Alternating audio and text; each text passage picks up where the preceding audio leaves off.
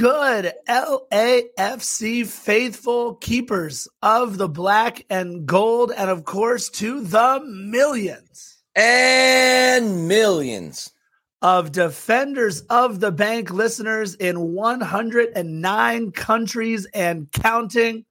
We just went back to back in the Western Conference. But as Philly and I will remind you, this entire podcast, jobs not done. You know my voice. It's the scarf. At least what's left of my voice. Philly and I, our voices are running on fumes. It's scarf in front of the semi famous scarf wall, Lawndale, California. Let's go. Sitting directly to my right on the internet, but in world famous Philomonster Studios in beautiful Burbank, California, I give you one Christian Philly, Philemon. Hello, Los Angeles. Hello, lovers of Major League Soccer. Hello, fans of the beautiful game. You already alluded to them one time before, but heck, we're going to be jovial. Once again, greetings to the millions and millions of defenders of the bank listeners. It's not just our voices that are going scarf. Our Ooh. energy levels are, they've ebbed and flowed as we were at BMO Stadium for, geez, at this point, 11 hours 11 hours on the day, but it was fantastic. Once again, we could lay claim to the fact that we are the best. Well, not yet. The best in the West. And after next week in Ohio, we can potentially lay claim once again to being the best in MLS. And uh, We've had a great time. You obviously had a good time watching this game, whether it was at home or at BMO Stadium. And we are here to recap this fantastic victory by LAFC, Western Conference champions yet again. And to those of you out there, whether you be internal, meaning LAFC supporters, whether you be external, non LAFC supporters, this goes to all the doubters and the haters this game is for you. Count us out, but we're going to kick the crap out of Columbus and we're going to do things. I love it. I'm losing my voice. Number, game number 52 on the season. That is a full deck of cards, folks. And we have certainly played a full deck of games. 52 games on the season, and it will be game number 53 that will decide it all just in case you were wondering, I haven't gone and done the numbers on Columbus yet, but this was only game number 45, seven fewer games on the season for the Houston Dynamo, despite them winning US Open Cup, by the way. They still haven't played nearly as many matches as we have over the course of this season. And Philly, I, am going to say something that might ri- r- ruffle, rifle, ruffle. It might ruffle the feathers of those Columbus Crew fans that listen, and we do appreciate all of you uh, in the black and yellow, not black and gold, black and yellow that listen to us over in Columbus. LAFC, because of their defense, has made things look pretty easy, uh, especially in this match. Look, I-, I don't remember more than two chances, two over the course of this entire match that looked threatening. And there were still no banners today. That is very true. Uh, I don't remember Philly two chance more than two chances that looked threatening. Moreover, uh, we're, we're gonna talk a whole lot about this defense, but I, I want to remind everybody out there: we just won a game two nothing, and Denis Bouanga, even though he led the team in shots with six and shots on target with two, Denis Bouanga did not score, and we looked pretty good in beating Houston the way we did. Imagine this right here. I'm going to paint a really quick scenario for you. It's not exactly going to be the the game recap or anything like that, but imagine me being LAFC. This is about the only thing I had that was orange. This Reese's uh, peanut butter cup thing. Okay, so bear with me one second. I'm LAFC. Okay. This is Houston. This is Philly with props. We just ate Houston for dinner. And by the way, thank you, Franco Escobar, forever. Black and gold, his own goal. sealed the deal for us. And in a beautiful, poetic kind of way, a lot of LAFC players scored today for the Columbus Crew, for the Houston Dynamo, and of course for uh, LAFC. And the fact that we are back in the Western Conference Finals, this is awesome. It feels freaking good. The only thing that kind of sucks about it is the fact that we don't have the opportunity to enjoy it at home. I can tell you this a flight to Columbus and a ticket for this game might turn out to still be cheaper than what a lot of us paid for the MLS Cup final in LA. We're back in the finals, baby. Holy Toledo. We are back in the finals where we belong. And for those who forgot about us, who doubted us again, I, I can't help but bring this up again, Scarf.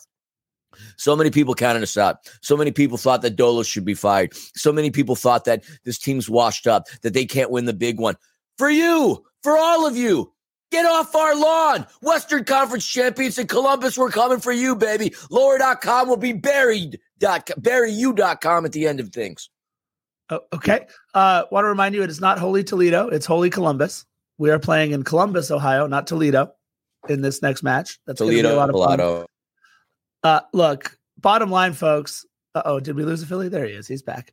Uh, bottom line, folks, we got to pay our bills real quick. We just want, want to remind everybody that we are part of the Flex family. And folks, it is already Sunday, December 3rd at 1237 in the morning. And that leaves only about four weeks or so to get that lifetime warranty on anything you buy over at flexpowertools.com. Of course, the official sponsor of Defenders of the Bank, as well as, of course, the front of kit sponsor for your soon to be back to back defending MLS Cup champion Los Angeles Football Club. So please on it, head on over to flexpowertools.com for all your power tools needs. I want to remind everybody that the Mo Fascio Futsal Court fundraiser is still going on. LAFC.com backslash Mo hyphen Fascio. And of course, the countdown to the pinnacle of soccer learning has begun. The 2024 United Soccer Coaches Convention in Anaheim is coming up soon. And it is not just an event, it's an experience. This year features some of the biggest names in soccer, including Leonard Griffin from Cal Men's Soccer, Carla Thompson of the San Diego Wave, and Randy Waldrum, the head coach of Nigeria's women's national team. You can engage in immersive field sessions that cover contemporary topics from transition tactics and modern play to the evolution of goalkeeper training, which again, Maxime Crepeau could lead a master class in. The business of soccer thrives within the exhibit hall, showcasing hundreds of international brands and the opportunity to network with industry leaders. And oh, by the way, one Christian Philemon and one Scarf J.R. Liebert. Special offer, don't forget, uh, there's a promo code over on the website. Check that out for the 2024 United Soccer Coaches Convention. So you can get in for just $425. Uh, prices will rise after December 13th. Again, United Soccer Coaches Convention down in Anaheim. We will be on Media Row, on Podcast Row, and we want to thank them for allowing us to go to that. It's a lot of fun. It won't only just be us on Media I mean, we'll be uh, at the Anaheim Convention Center on Saturday for an MASL exhibition game between the Empire Strikers and the San Diego Sockers. Yours truly will be on the call for that. So that uh, the cost for the U.S. Coaches Convention gets you the opportunity to go check that game out as well. And as I've said on a couple of occasions, I went to the Coaches Convention in Kansas City a couple of years ago. It was fantastic. There were so many unbelievable breakout sessions. And if this is your profession, you're debating debating whether or not to make it your profession, um, it, there's a lot of valuable resources, a lot of valuable sessions, and a lot of outstanding talent that's going to be there. Uh, presiding over some of these sessions. And plus you get to hang out with us. That's that's worth the cost of admission i would say. So make sure you check it out again. Prices are going to go up 425 considering with like the uh, entire intellectual capital that's going to be on display at anaheim. That's a steal. So we hope to see you in anaheim in january Want to give a quick shout out to the chat. You guys are incredible and already super active. It is 12:30 in the morning, y'all. And we got Mendo, we got Ruben, we got J. David Wallace, we got Anthony, we got everybody who's normally in our chat. We love you guys. Thank you, thank you, Soccer USA, Gomez, Antonio Hernandez. Love you so much. You guys, this is an incredible, incredible celebration that we get to do right now. Again, Western Conference champs back to back. Let's get into a very quick this day in LAFC history and news and notes. And then it's time to talk about it, baby. This day in LAFC history. This game occurred on December 2nd. And on December 2nd, what? What the heck is that? What? Did you go? What are you? Did you go to Kimbab Rex or what are you eating right now? I'm eating ice cream. Oh, you're eating ice cream. I you eat ice cream when you celebrate. It's like absolutely, cake, but on a stick. Hey, sticks are incredible. Uh, 12 to 1995. Happy birthday to LAFC legend Ricky Lopez Espin, who was drafted by LAFC in the 2019 waiver draft, but never suited up and played for the black and gold. happy birthday, Ricky. I think he's now a commentator for one of the one of the networks. I see him all the time on there. He's uh he's turned a very mediocre playing career into a rather nice commenting career. So there you go. Uh news and notes. Philly mentioned That's familiar. it. Yeah. Philly mentioned it. Diego Rossi scoring the equalizer in the 86th minute. Christian Ramirez, the winner in the 115th minute of the Eastern Conference final to give us our opponent, the Columbus Crew, coming back from 2 nothing down in the Hell is Real Eastern Conference final. All right, we've seen Christian Ramirez score in back to back games. Diego Rossi now scoring here as well.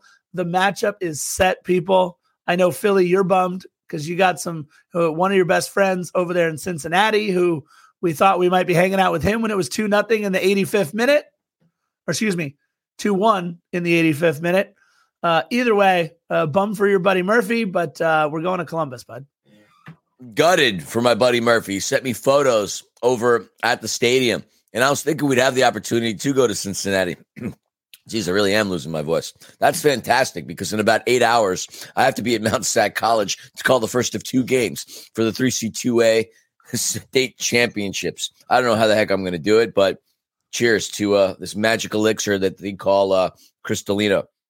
I, I, I, can't believe that Cincinnati blew a two goal lead. If you look at who scored, Vazquez and Acosta, they're two best players, and they give up three goals to Columbus. Look, Columbus was a dangerous team going into the game regardless, but 2 0 in Cincinnati. No, I, I'm gutted. Like, I understand this feeling all too well. So my heart goes out to my buddy Murphy my wallet, unfortunately, is going to probably end up in Columbus. I thought we might get to save a dollar or two hanging out with one of my bestest friends in the whole world.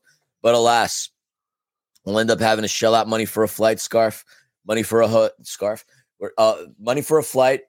God, it's been a long day. Money for a flight, money for a hotel. But yet again, I'm still pretty convinced that collectively it'll be a lot cheaper than what we paid for our finals tickets last season. No, I hear that. Let's do a very quick check in on Jose Cifuentes. On November 30th, he started and played the full 90 in a 1 1 Europa League draw against Cypriot side Aris Limassol. He still has yet to contribute to a goal in any way, shape, or form for Rangers, and they are giving it to him on the internet right now, but we'll see how that goes the rest of the season. All right. There was a lot, a lot wrapped up into this match at BMO Stadium tonight. First of all, 3252 telling Apple TV, no, no, no. You're to wait to start this match, my friends. We're to we're to pop some flares that, you know, may or may not be legal. We're to show another wonderful tifo, this time the crest. Uh, even before the match, uh, some Houston hooligans lighting all those fireworks in the middle of Christmas Tree Lane and causing the cops to come over. I mean, I, it was crazy how quickly these Houston fans lit all the fireworks and then ran away and then forced all the LAFC fans to deal with the aftermath. I mean, that that was a bit of a surprise from you guys there in Houston. I, I expect better of you because it certainly wasn't any of the LAFC fans on Christmas Tree Lane. That's for sure. But Philly, what an atmosphere it was. It, it was a little tense as we all got out there in the morning. But as the as the day rolled on and we got closer and closer to kickoff, man, it felt better and better and better before kickoff. Yeah, it was certainly a different kind of a feel. It's yeah. as if we kind of like that. Hey, I haven't seen you in a long time. We're back to school after, you know, winter recess kind of a scenario. It wasn't, it didn't flow into the day as naturally as it normally did. it was really weird. I, and obviously, I say that because we had a, a three week break in between rounds, which I hope to God that they don't continue on to do these types of things. Last year, we had already been champions for a month at yeah. this point in the calendar year. You said it. We played over 50 games. You get to the point, and it's not just ourselves. Honestly, it's it's a lot of the staff, it's a lot of the players as well. It just got to the point where it's like the season was just way too long and way too drawn out. So in a way, I absolutely love that the flares were popped by the 3252 to piss off whoever it is at Apple TV or whatever the case may be. I'm glad the game got delayed. And the, what I'm going to be curious about is what the optics are going to be, who's going to Photoshop the flares out. When the game started, and obviously we're not going to get into the game recap right now, normally we go live. And like I talk a little bit, you know, that's just something like we do every single game. And I didn't realize that the game hadn't started. I all of a sudden I saw a ball come into play, and I was like, "We are underway." And then I realized, wait, but there's another ball getting played on the other end. Does the ref not see that? Next thing you know, like I saw four or five different balls running on the pitch of BMO Stadium. But that smoke was uh, pretty thick, man. It reminded me of New York City in the late 1980s, early 90s. And I've jokingly said I don't trust air I can't see. Uh, I saw plenty of air today, as did we all. Yeah, and Kim Caldwell Harvey, or I guess it's just Kimberly Harvey now, uh, absolutely crushing the American national anthem. If she's going to sing it that well, she's got to be able to at least follow it up with "Oh Canada." Why not? I don't care. She was incredible. Kimberly Harvey, uh, of course, Jordan Harvey's wife, um, but an incredible singer in her own right, and all, all kinds of uh, fingerprints in the music industry. She was unreal. The tifo was unreal and we we all kind of thought collectively when they announced the starting lineups, I noticed that other than Denis Bouanga, who obviously has been the most lethal striker in Major League Soccer this season, one of the most lethal strikers in the world, something was a little different when they announced the two names of number 14, Giorgio Chiellini, but then especially the last name that was announced, your captain, number 10, Carlos Vela because I think we all, especially at the way that he came off the pitch, Philly, but more so uh, able to celebrate him before as well. I think we all kind of understand and see the writing on the wall. I think this might be it for Carlos Philly, especially the way he came off. But if we're going to leave him at BMO Stadium, we're not going to leave him a loser. And today, LAFC certainly did everything they needed to do to send him out a winner at home. I don't know how many y'all actually go out of your way to listen to the press conferences. And normally we post those. At times we we do. That's that's not been very consistent. I'll go out there and see if I can, you know, depending on how long this podcast is. I, I got to be up in a few hours. I got to be honest with you. It's already giving me anxiety. But I uh if you have the opportunity to listen to the Steve Cherundolo interview, he actually got asked that question about his feelings about this potentially being Carlos Vela's final game. And if you kind of read in between the lines, although it was cryptic and he obviously didn't show all his cards, and you can you, you accuse him all you want, he could he'll lay claim to the fact that I never said this. There were clues that Steve gave in the press conference post game interview where he alluded to the fact that this probably is going to be not only the end of Carlos Vela's career at LAFC, but we may be looking at the retirement of Giorgio Chiellini as well. I could be wrong. I could be wrong. Scarv and I looked at each other after Steve got done chatting and we're like, they're both done. That was way too obviously cryptic. Yeah. But yeah. if you can find those interviews, go ahead and listen to them. If not, I'll do my best and get them out to you, whether it be later on tonight, aka this morning, or at some point going into Monday morning the Steve Cherundolo press conference. Oh my God, the press conference. Is the reason why we're even doing this so late is because we had to sit through like seven, eight different people being interviewed. But I would definitely listen to that one if you have the opportunity. And you DM us, let us know what you think. Based on what Steve said, we already arrived at the conclusion that this potentially is the, uh, the retirement, the swan song for Giorgio and Carlos. And yes, hopefully we could uh, get them another ring, a second star, and uh, let them ride off into the sunset. Heroes, winners, and kings of Los Angeles. Yeah, Philly. The question he was asked was about Carlos Vela, and he goes, "Yeah, I'm trying to put off those feelings about Carlos Vela to the side, and you know, Carlos." And then he brought up Giorgio un- unprovoked, and I was like, "Yeah, oh, damn it, don't don't love Giorgio into that too, because that means oh, oh come on, Scarf. You would imagine it was be would have been Giorgio before Carlos." Listen, Giorgio is still the best defender in Major League Soccer right now. That's for sure. All right. Scarf, you're barely older than Giorgio. that's, that's actually true. Uh, let's get into it. LAFC taking on Houston. Houston. Are you kidding me? Who is this idiot named Eric? Uh, we can. We'll get. We'll get. Really, buddy? Really? Philly, this is what you're gonna write? Really? Don't. Don't. Don't. You're even... lucky you're not in front of me, homeboy. I would turn you into a pretzel. Oh boy. Uh, put there we go. I I took care of it. All right. We we won't give him any we won't give him any uh any airtime. Every now and then we get idiots on the chat, but that's okay. Uh speaking of uh people that did not have such a good night, like that guy Eric in our chat right now, Ben Olsen, an MLS legend in his own right, in every way, shape, and form, actually. If if they do one day have an MLS Hall of Fame, Ben Olsen will no doubt be the first uh, first uh, ballot inductee. The 1998 MLS Rookie of the Year, the 1999 MLS Cup MVP, a best 11 selection, a two time All Star selection.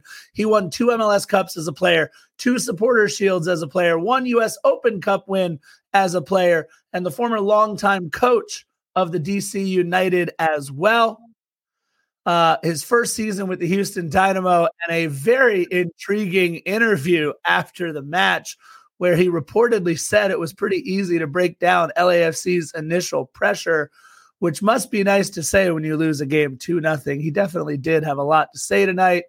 Uh, unfortunately, his 4 2 3 1 uh, did not do well against LAFC, a player who we are very familiar with manning the pipes is goalkeeper Steve Clark, who got booed relentlessly by the 22,000 at BMO Stadium.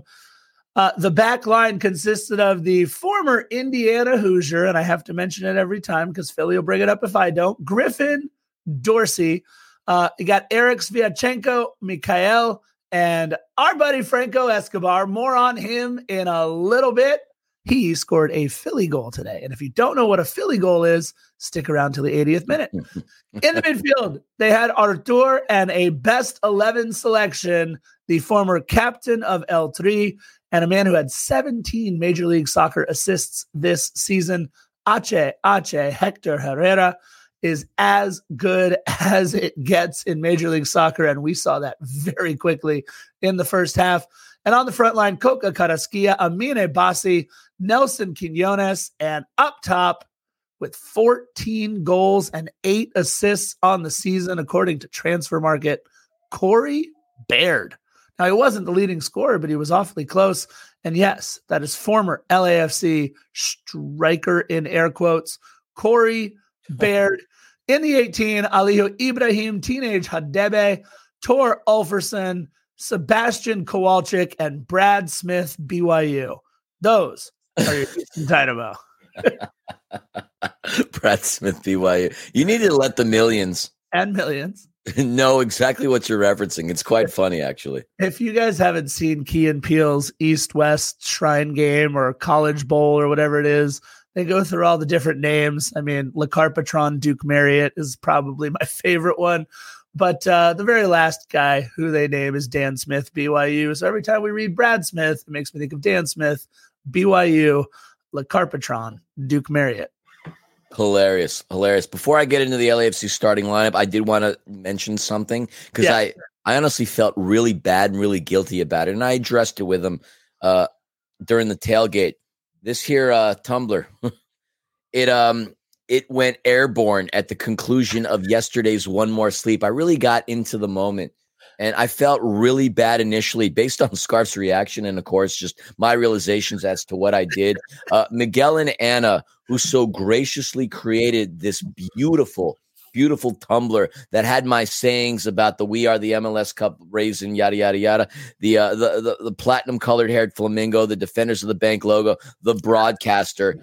I threw the sucker like past my shoulder and it hit ground. And when I saw Scarf's reaction, I kind of freaked out because I realized, oh my God, I hope they didn't think I was being disrespectful because this is honestly the most used item in my kitchen, period. And this thing's gone with me everywhere. Every game I've called, every for the most part, every podcast that we've done since then, this has been with me. So again, from the bottom of my heart, if there was any disrespect, I'm sorry. I love this thing and it's intact and I'm drinking from it right now. Uh, it's got Topo Chico, Topo Chico. So I just wanted to make sure that you knew that. Much love. Anyway, I digress. Back into the LAFC starting lineup. Look, if it ain't broke, don't fix it. And I'm glad that they didn't do that. They stuck with the same exact lineup that they employed against the Seattle Sounders last week at Lumen Field. Uh, obviously, the same formation, a 4 3 3 in between the pipes. Maxime Crepeau. You had Cheeky Palacios, who this could potentially also be the last time we see Cheeky Palacios. Yeah. I know there's vultures swarming over LAFC wanting him. He has gone unnoticed in so many ways and in, unrecognized in so many awards categories. Matt Miazga, the defender of the year, the only award that he should get is for being the bonehead of the year, breaking in, not breaking in, but going into a referee's locker room an hour at the end after the end of the game and making a comment somewhere along the lines of like finding their bodies in like a river. Matt Miazga how dumb can you honestly be? You win the Bonehead of the Year award without a doubt. Cheeky Palacios should be the Defender of the Year. Anyway, Giorgio Chiellini, Jesus David Murillo, your center backs, and uh, a man who just tied Graham Zusi for the number of goals as a defender in Major League Soccer. Number 24, Fear the Stash, Ryan Hollingshead. Your midfield consisting of Timothy Tillman, who had some beautiful passes early on in the game, Ilie Sanchez, whose hair continues to get longer than the eye can see, and of course, Kellyn Acosta, who without a doubt is the most fashionable male on LAFC. Up top, you had the chaos bringer, Kike Olivera. You had El Rey, Carlos Vela, and you had the number four scorer globally in the year of 2023, Denny Bouanga. Fantastic starting lineup. Uh, Scarf, I, I'm sorry, I forgot. Did you talk about the bench? I did not talk about okay, the cool. then, then, then, I, then, I, will then I will forego it. That is the lineup that Steve Cherundolo chose, your four three three, and that is the formation that brought us to the Western Conference Championship. Let's get into the game. Yeah, and, and before we go the game breakdown, I was thinking about this Philly as I was preparing for the match. LAFC has not done us any favors these last two matches, Philly, in terms of having exciting game breakdowns mainly because our defense has been so good over these last, not just by the way, 180 minutes. No, no, no. Uh, after this match, Maxime Crepeau is writing a 367 minute shutout streak. 367 minutes.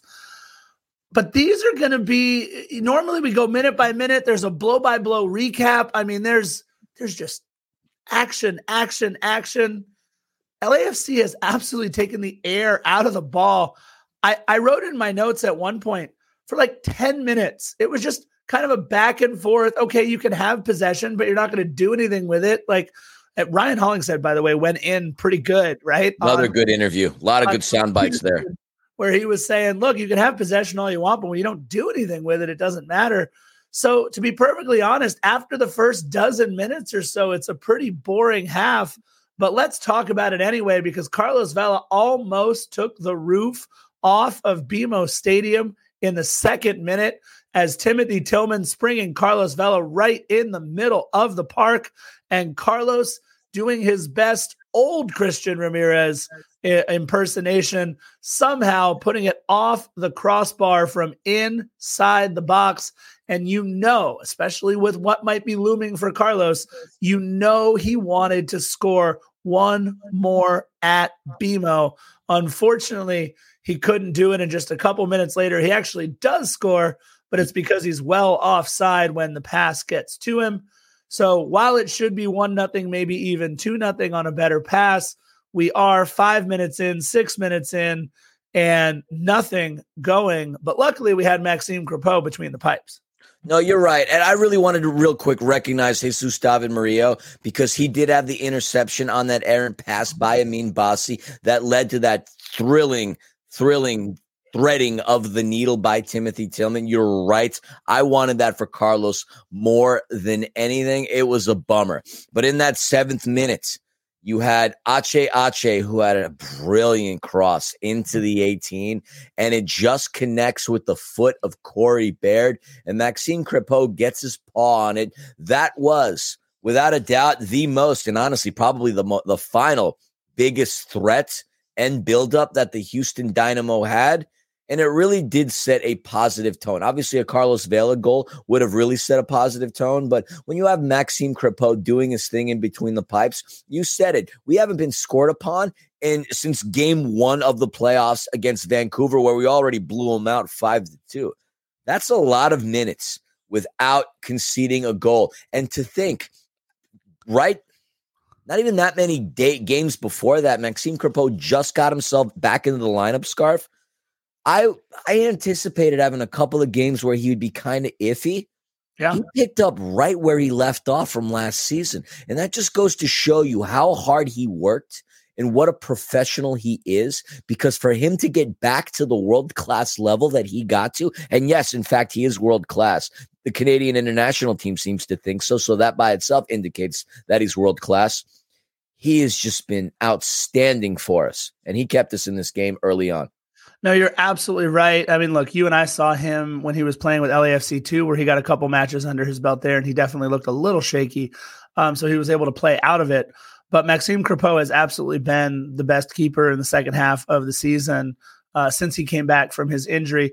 In the 12th minute, Carlos Vela sprung, but a great save by Steve Clark from the left side uh, leads us to a corner kick. Vela took the corner kick and uh, it wound up just being recycled back out. Played for another corner, nothing happened, and and really, to be perfectly honest, not a whole lot happens through like the next thirty minutes. It was such a boring half. Carlos Vela fouling HH. You got Steve Clark on the ground because you know he I don't know had a blade of grass in his shoe, something. I mean, it it was a really bland first half after those 12 minutes until a Carlos Vela corner kick. He's not going to get credit for an assist, folks, but it is absolutely because of Carlos Vela that we are able to put the ball in the back of the net. 44th minute, Philly, the details on this beautiful set piece goal. Beautiful indeed. And there's a. Uh there's a little bit of irony in, in how this even occurred. The reason why we even had the opportunity to have Carlos Vela utilize his left foot on a corner, forever black and gold. That corner kick was conceded. The corner was conceded by Franco Escobar.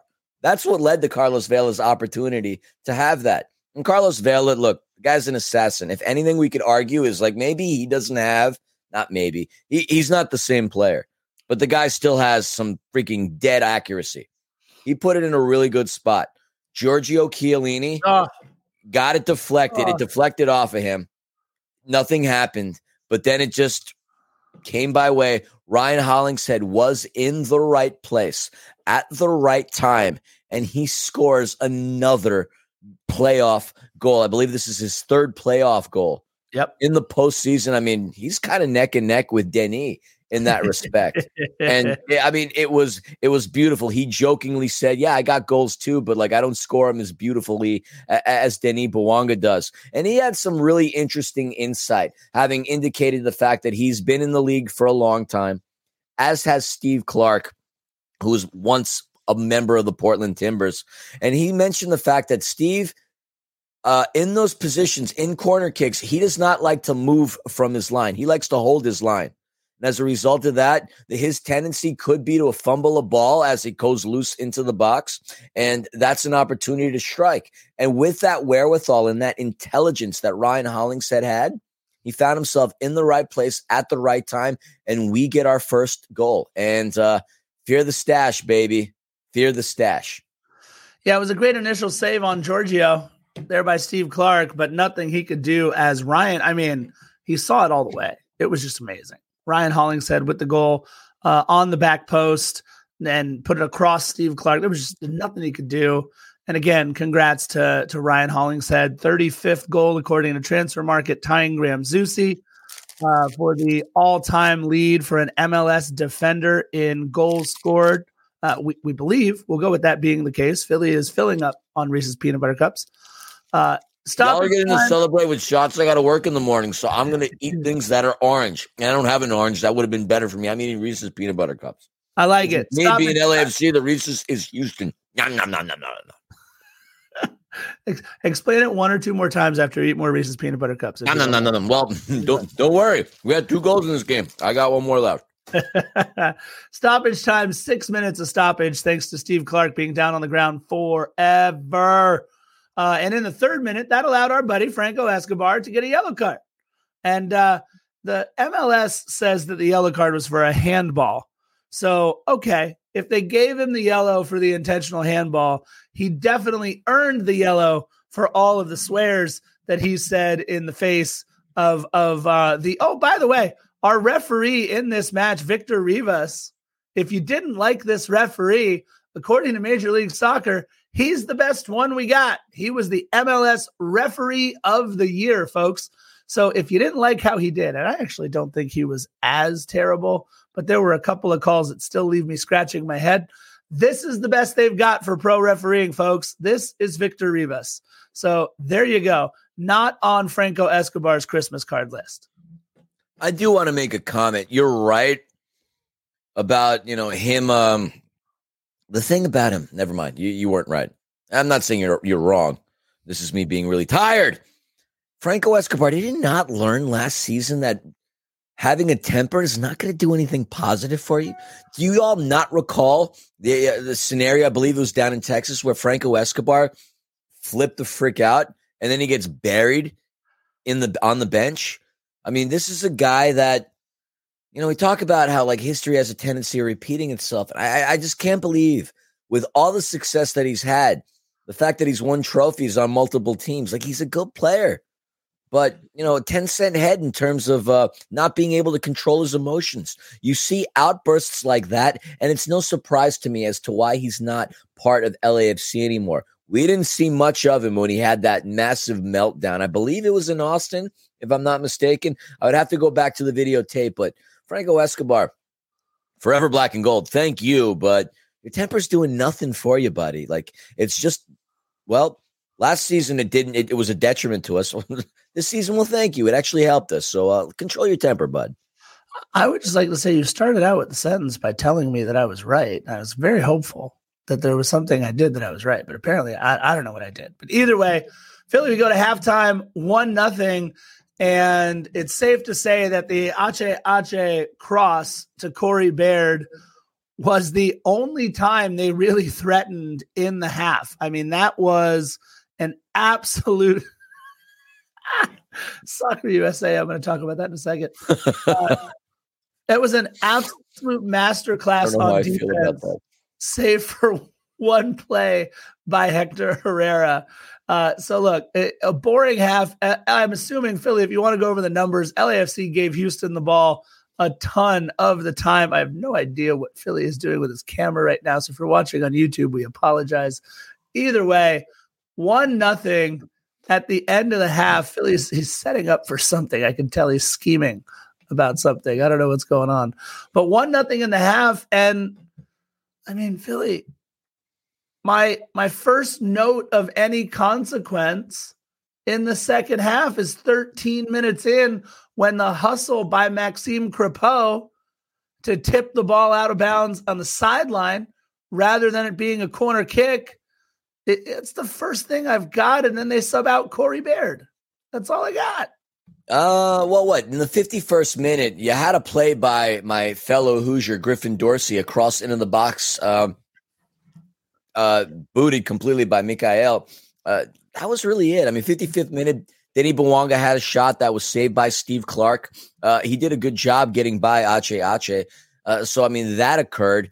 But when Corey Baird came out, you had a player that was a lot faster than, than Corey Baird. Um, and the idea would have been to play the ball from the back end across and over the midfield to get it to Corey Baird's replacement. Significantly faster, somewhat of somewhat of a threat. But there was no threat. Honestly, Houston they they closed out the half with 70% possession scarf. Yeah. You don't have too many teams that maintain that kind of possession on us. And some people would go back there and look at the statistics and go, well, you know, what was LAFC doing?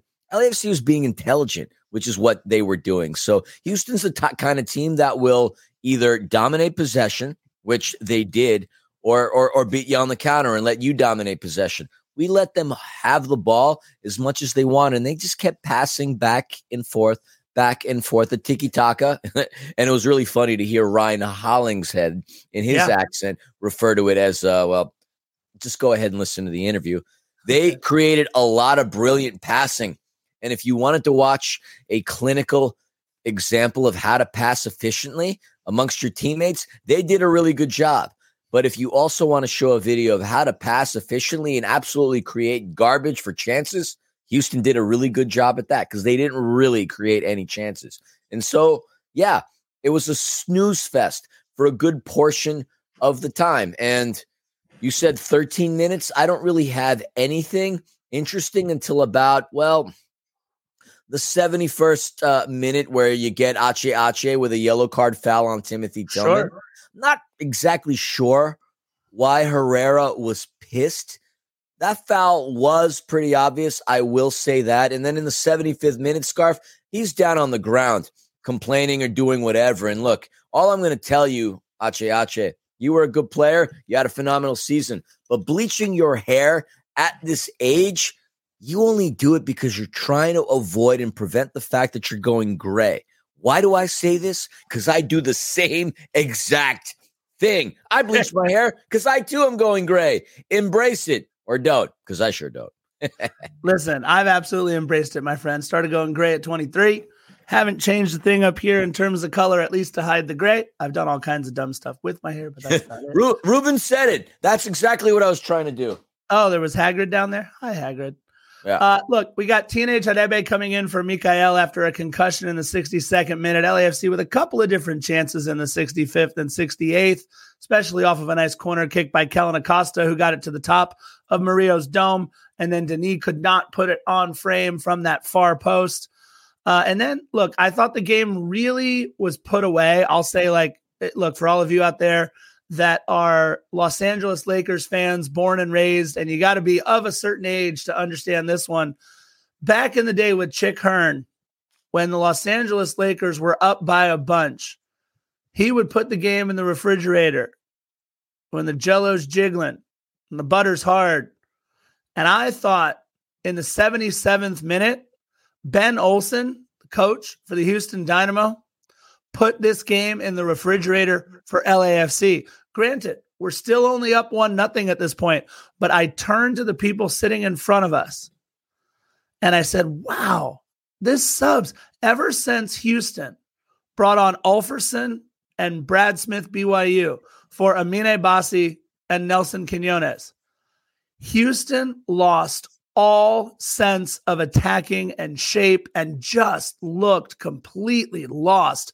It was two terrible, terrible substitutions, in my opinion, by Ben Olsen that absolutely took his team out of any rhythm whatsoever. You have Quinones, who was absolutely registered impotent for this entire match, could not do a single thing. Did you just say impotent? I did. He was. I thought we were trying to be family friendly. He was talking about boner issues. Wait a minute. You had you flipped the double bird here, and I'm the problem saying impotent. Uh, either way, sorry, I'm just uh, delusionally exhausted. You've got Amine Bassi, the team's leading scorer, and you got Quinones, who was incredibly uh, potent on the attack, except for this match. And then after this sub, man, they were done. And we bring on Matty Bogusz in the 77th minute. And y'all know what I'm talking about when I say this. The way that Carlos walked off the pitch just felt different. I know Ilie Sanchez had the quote earlier in the week how he didn't see a way that Carlos Vela wouldn't come back and this and that. I don't know, man. We saw Ken the Falconer leave his boots in the middle of the pitch. I wouldn't have been surprised if Carlos Vela, especially after winning MLS Cup next week, doesn't leave his boots on the pitch based on the way he came off Philly. No, it, it certainly felt that way. And it really sounded that way also after Steve's interview during the press yeah. conference. Um, we may have just witnessed El Rey's final game, which, if you think about it, it's it's quite sad, but it doesn't mean like his career is over just yet. We still got another game. So Carlos Vela can still shine. And nothing to me would matter more than him being the one to propel LAFC to their second straight MLS Cup title. Yeah. The reason why I really want this, and obviously the millions and millions would really want this as well, is you know, we talk about how we've taken over Los Angeles, how we are the team in LA, how Carson's not even LA, how Carson's not even existent. They were the last team to go back to back. We do this, we take yet another accolade away from them. But at the same time, we we're going to witness a big change in our roster next season, no doubt about it. Again, we we we thought about the cryptic message that Steve said, and it alluded to Giorgio and, and Carlos. But I think Cheeky Palacios is probably going to be a player that's going to get poached by some other big club.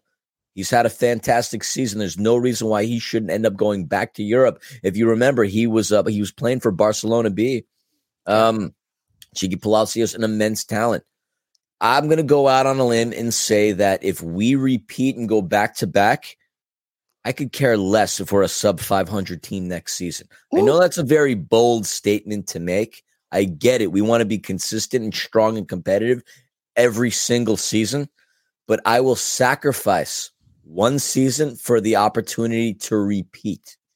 100%. Would I want to go back to back to back to back? Of course because in my brain, in my LAFC heart, I want us to have six MLS Cups to our to find size noisy neighbors down the road. But uh, I'll take back to back and a sub 500 season because we're not going to be the same team, folks. We're not going to be the same team at all. Soccer USA has a, a really great comment. Move uh, Carson to Catalina Island honestly, that's not a bad place to be. Catalina Island FC. It's got a nice little cachet to it. It'd be so much fun taking the ferry over to watch a game. I'd have no problem. I'd rather go to Catalina than Carson, and I'm sure plenty of other people would agree with me as well. Yeah, listen, um, I I have no problem letting you in behind the curtain a little bit here. This is Scarf. Um, Carlos Vela coming off the pitch was really hard for me because I liken him, and and and again, you guys know I'm also an unabashed Mets fan, have been my entire life. I liken Carlos Vela to David Wright, and I never thought I would do this, but you can't. Carlos Vela has a title, David Wright doesn't. Yeah, but I, I have a connection that has nothing to do with their way that they played on their respective fields or pitches. My grandmother Mima, who means the absolute world to me, she passed at 92 years old about 10, 11 years ago now her last favorite Met before she passed. She would always talk about David Wright, and she would call David Wright her David. And it was like he was part of the household. He was he was one of the family. The way that she talked about David Wright, she just loved her some David Wright, especially when he was in that Team USA jersey for the uh, World Baseball Classic. She loved it. She loved David Wright. And I didn't hear, I didn't think about the connection until I watched Carlos Vela come off. And I just remembered all those phone calls with my dad talking about Carlos Vela. And it's it's hard for me to talk about right now because he's a player that when he goes, he was my dad's first favorite soccer player. My dad could care less about soccer until we got LAFC. That's the truth. I didn't grow up in a soccer household. And so to watch Carlos come off for me was a little bit of a reminder about my dad and about this club and what it meant to us. And so in the 77th, as Carlos walks off for Matty Bogusz, I, I did have to take a minute um, because that was just one of those things that that hit you in all the feels. At least for this reason, Philly, it was for all the right reasons because he was coming off as we were up one nothing. But luckily, soon to be two nothing because of a Philly own goal. no, I, I didn't even realize that because I didn't sit right next to you during the game. Yeah. I was in my seat, you were in your seat. It didn't even dawn on me that that would have even been part of your thought process. I, in a selfish way, you know, was upset as well because to me, we're day oneers, you know, and there's plenty of people also that are day oneers. I mean, we've seen Carlos Vela do some amazing things. Shoot, you and I have had the opportunity to have lunch with Carlos Vela. he loves basketball. I can tell you that right now. I didn't realize the, the connection though. He loves Lakers, sure. But then, you know, he's been seen wearing Golden State Warriors garb. He just loves basketball. Let's put it that way. Uh, but yeah, I didn't realize the story, like, and the connection uh, to, to your dad. And obviously, like, you know, not, not I mean, that kind of gets me too. Um, yeah. Now I'm going to think about it in a completely different way. but we're not mourning Carlos Vela's departure just yet because obviously nope. it's this is all speculation. He's got one more game left, and we've got one more game left, and we have an opportunity to get one more stinking ring out of it. But you said it, there was another opportunity. I was about 10 minutes away from being a prophet, Scarf. I predicted that LAFC would win the game one to nothing, and I was right for oh so long. But you mentioned Matty Bogusz got subbed into the game.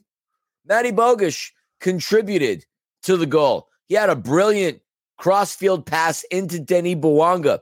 Yep. Denny during his tra- during his uh his run gets the ball into Cheeky Palacios. Cheeky Palacios, who up until that point really hadn't come forward often in the game, crosses it in, and we get an own goal by Franco Escobar. And again, what's beautiful about that is Franco Escobar had something to do for both of our goals. Again, if you're just joining us live on this chat right now, the reason that we had that corner in the 44th minute where Carlos had the cross, bounced off Chiellini, Ryan Hollingshead smashes it through, is because that corner was conceded by Franco Escobar. And Franco Escobar obviously loved Los Angeles so much that he scored another goal for LAFC. And at that point, that's all she wrote.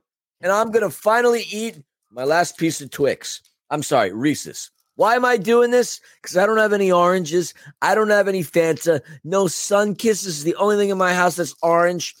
I'm LAFC. This Reese's is the Houston Dynamo. Nom nom nom nom. We ate Houston for dinner. Hoo ha! yeah, and I absolutely love the substitutions by Steve late in the game. Obviously, 77th minute, Matty Bogusz coming on, 80th, 83rd minute, excuse me, we had a scarf sub uh, as Nate the Great, Nathan Ordaz comes on for Kellyn Acosta. And what you had with Matty Bogusz and Nathan Ordaz coming on is you had young legs out there to keep the pressure on because, again, once Houston made those subs, they just looked terrible. Uh, they tried to bring on Kowalczyk for Carrasquilla, but that didn't do anything. But the biggest play of the match, in my opinion, was in the 87th minute as a, we'll say, a soft foul call by Victor Rivas led to a set piece for HH Hector Herrera about 30 yards outside of the goal line, just to the right of Maxime Crepeau. And this set piece gets played into the box, and it was Ilie Sanchez off the line on a ball that would have absolutely found the back of the net and made for a very nerve wracking final eight plus minutes of this match. Last week, it was Timothy Tillman playing a ball off the line. This week, it was Ilie Sanchez playing a ball off the line. And that was a big wake up call for LAFC because that's when Aaron Long comes in for Kike Olivera after that play. And that is the bus that you hear being parked on the pitch at BMO Stadium with Aaron Long coming in for Kike. Philly, two massive plays over our last two matches by players being able to keep a ball off the back line. No, absolutely. Um, I don't really have any other notes uh, no, other than we. Sergi Palencia came in for Timothy Tillman. He did. 30, well, I totally missed that one. The uh, 32-52 rolled the tifo back out. Everybody That's something I've never seen before. I had never seen that either. But also, it was our shield, so it was pretty sick that they were able to roll that out and celebrate winning the Western Conference Championship with the tifo back up. You're absolutely right, Philly. There was eight minutes of stoppage time. And as Ryan Hollingshead said, it doesn't matter if you have the ball. If you're not doing anything with it, you might as well just take your ball and go home. All the way back to Houston, they go. LAFC, 2 nothing. 367 minute shutout streak for Maxime Crepeau. Keep it rolling. Denis Bouanga, six game goal streak snapped. It just doesn't matter. It doesn't matter. That's it. Nothing, none, of, none of this matters. The fact that we didn't pass very accurately, it's 70%. One would argue that that's an epic fail, but who cares? Houston can be credited all they want for having nearly 90% passing accuracy. They didn't do a damn thing. Not a damn thing at all. Go that tiki taka all you want. Ping, ping, ping, ping, ping. Boom. It doesn't matter. Nothing happened. And with that, three clean sheets in the last four playoff games, we're back in the MLS Cup final for the second consecutive season. Freaking phenomenal. And we have an opportunity to go back to back, which hasn't occurred in this league since 2011 and 2012. The team prior to that, that did go back to back, coincidentally enough, was the Houston Dynamo going back to back in 2006, 2007. Steve Cherundolo has yet to lose in the playoffs. I mean, that by itself is pretty impressive. There was a select portion of y'all out there, not saying anybody who listens to defenders, that were part of this Dolo out wagon. Where where do you stand on this now? So many people try to create this this story that oh he's losing the locker room. No, Kellyn Acosta completely debunked that in the post game interview when he had mentioned how much the players love Steve. He's a player's coach. I can understand how things could be divisive with Bob's locker room because he was an authoritative figure. Steve's a regular dude. He's chill. Probably the most chill human being I've ever seen, met, or even been in the same room with in terms of professional sports. And congratulations to him, just the third coach in MLS history to qualify for the MLS Cup in each of his first two seasons. Um, I mean, Bruce Arena and Brian Schmetzer, the only two other coaches to do that. And there was a comment in the chat. Yes, Steve is seven and zero oh in uh, in postseason matches. So for the Dolo out herd, you should be the ones to take a hike, not Dolo. Look, I, I never thought we would say this. We kind of joked about this earlier, but I can't wait to be in Columbus, Ohio in December. That's going to be a lot of fun. On Columbus, you and I are going to go catch a Buckeyes basketball game at the Schottenstein Arena. And uh, let me remind you all on one more sleep scarf. Remind me to tell you a story about the Schottenstein Arena because I have somewhat of a connection to it. But Columbus is a fine town. Don't poo on it. Listen, I'm not pooing on the town. I'm pooing on the weather that we're about to experience. Philly, you wore your LAFC parka today for some reason. You got to get that thing in the wash and make sure it's ready to get in your suitcase for December 9th. Everybody, LAFC has a chance to go back to back and win trophy number five in our trophy case. Eh, for all of you out there that don't think Supporter Shield's a trophy, shut up. Yeah, Just seriously, shut, the flip uh, up. It I, absolutely is a trophy. I, I can't deal with it. All the all, all, the teams that y'all root for out there, whether it be in the Premier League or any other league out there, uh, a regular season first place finish is a trophy. Shut the front door and accept the fact that the Supporter Shield is a trophy. We all started recognizing it. MLS started recognizing it. Yeah, enough of this BS rhetoric that Supporter Shield doesn't yeah. matter. It, it does it's my favorite, especially when the Carson fans talk about oh, supporter shield's not a trophy. All right, then why do you on your stadium's Ring of Honor or whatever it is there? Why do you have all the times that you guys won the supporter shield? Either They're way, irrelevant. No Who reason to be bitter. Whatever. No reason to look in the rear view because we are headed straight through the front windshield into Columbus, Ohio. Lower.com field. Hmm. Isn't that just an inspiring name. I mean, we're named after a bank. I don't know. Either way, it doesn't matter. No, no, it'll be great. It'll be called Buried.com Stadium after we kill Columbus. Right. It's it's gonna be a lot of fun. Look, nothing but respect to Diego Rossi and Christian Ramirez. Cucho Hernandez is amazing. We're probably going to do a fun little let's break down the Columbus crew before we play the Columbus crew type thing. Uh, it, we got a lot going on. We're going to figure out our travel plans. But guys, I can't tell you what it's like to have endured all of the up and the ups and downs that we have with this club. 52 matches so many chances to win trophies and big games. Just so much going on this season and yet here we are 90 minutes away on the precipice of going back to back in the MLS Cup final as champions. Philly Look, I know you got to call a game in like 17 minutes or whatever. Oh, we not are, just one, two. We are so incredibly excited. I like the idea, Ruben. We may get a super pod going. Let's see if we can throw the bat signal up there and put the band back together. But you guys, for the millions and millions. I can't wait to celebrate with you all throughout the course of this week. The lead up to MLS Cup final in Columbus, Ohio. It is going to be incredible watching LAFC hoist the cup. We saw it on BMO Stadium's grass.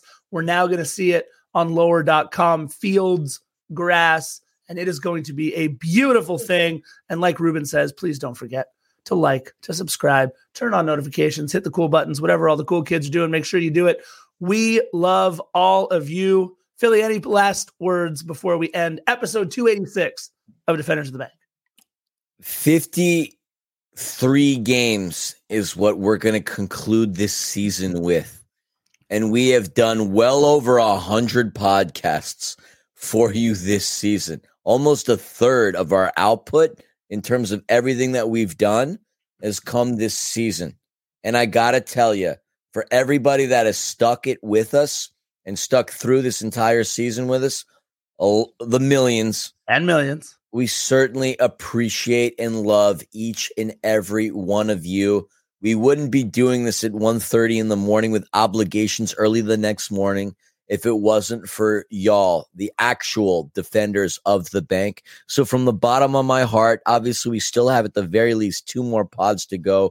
Thank you again for sticking with us. Thank you again for all of your love and support. Thank you to all of you who just stop by and say hello to us, want to take a picture with us. Look, we're not egotistical human beings. We're regular people who just happen to drink and know things and people. And and we love all y'all, and you've helped us get to the point that we've gotten to. And uh, we, we I, I just I just want to say thank you for everything. We we, we love y'all, and uh, we're gonna be here together for a couple more pods, and then we're all gonna take a long break from Major League Soccer because it has been a really long season.